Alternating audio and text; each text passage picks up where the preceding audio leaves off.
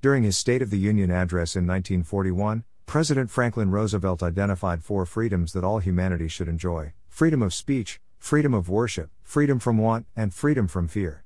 These freedoms are, of course, the cornerstones of any nation that cherishes the rights of its citizens. Americans have long presumed that protecting these freedoms is the mission of every elected official in our nation, but today it seems these get lost in discussions and proposals that are too idiotic and impractical for anywhere other than a beer fueled bull session in a freshman dorm room.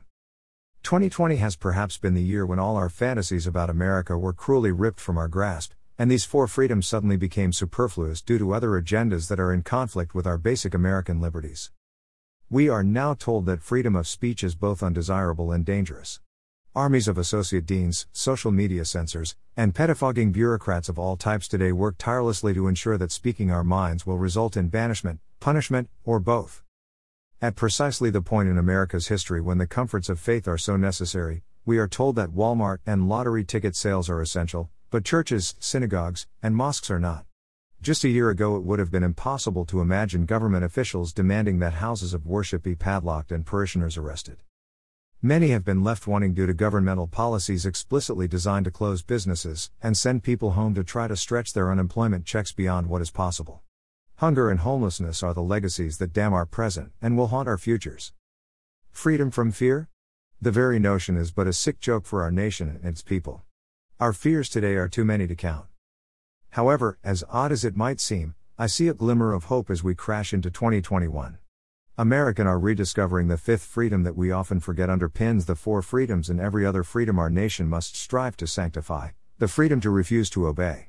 Our rebellious heritage and restless spirits make us naturally suspicious of those who rule us, so Americans shun blind obedience. We require reasonable explanations in exchange for our acquiescence, and skepticism is baked into our national DNA. There are many concerns about the direction of our nation today. We see more and more pushback against COVID 19 mandates that are leading to their own epidemics of fear and misery. The looting and burning of our nation's cities this past summer after the death of George Floyd led to many questions but provided few answers. The inquiries about the outcome of the 2020 presidential election, and whether chicanery was involved, have been silenced rather than addressed. Efforts to decriminalize drugs and legalize prostitution strike many as damaging attempts to encourage vice in order to generate tax revenues. The cruelty, dysfunction, and sadism of much of our supposed entertainment and daily discourse calls into question whether we have lost any sense of compassion and human dignity. Big decisions lie ahead. I have no idea what the outcomes will be, but I do know this no one should any longer count on our dull compliance. These formerly complacent and obedient dogs have rediscovered our very sharp teeth.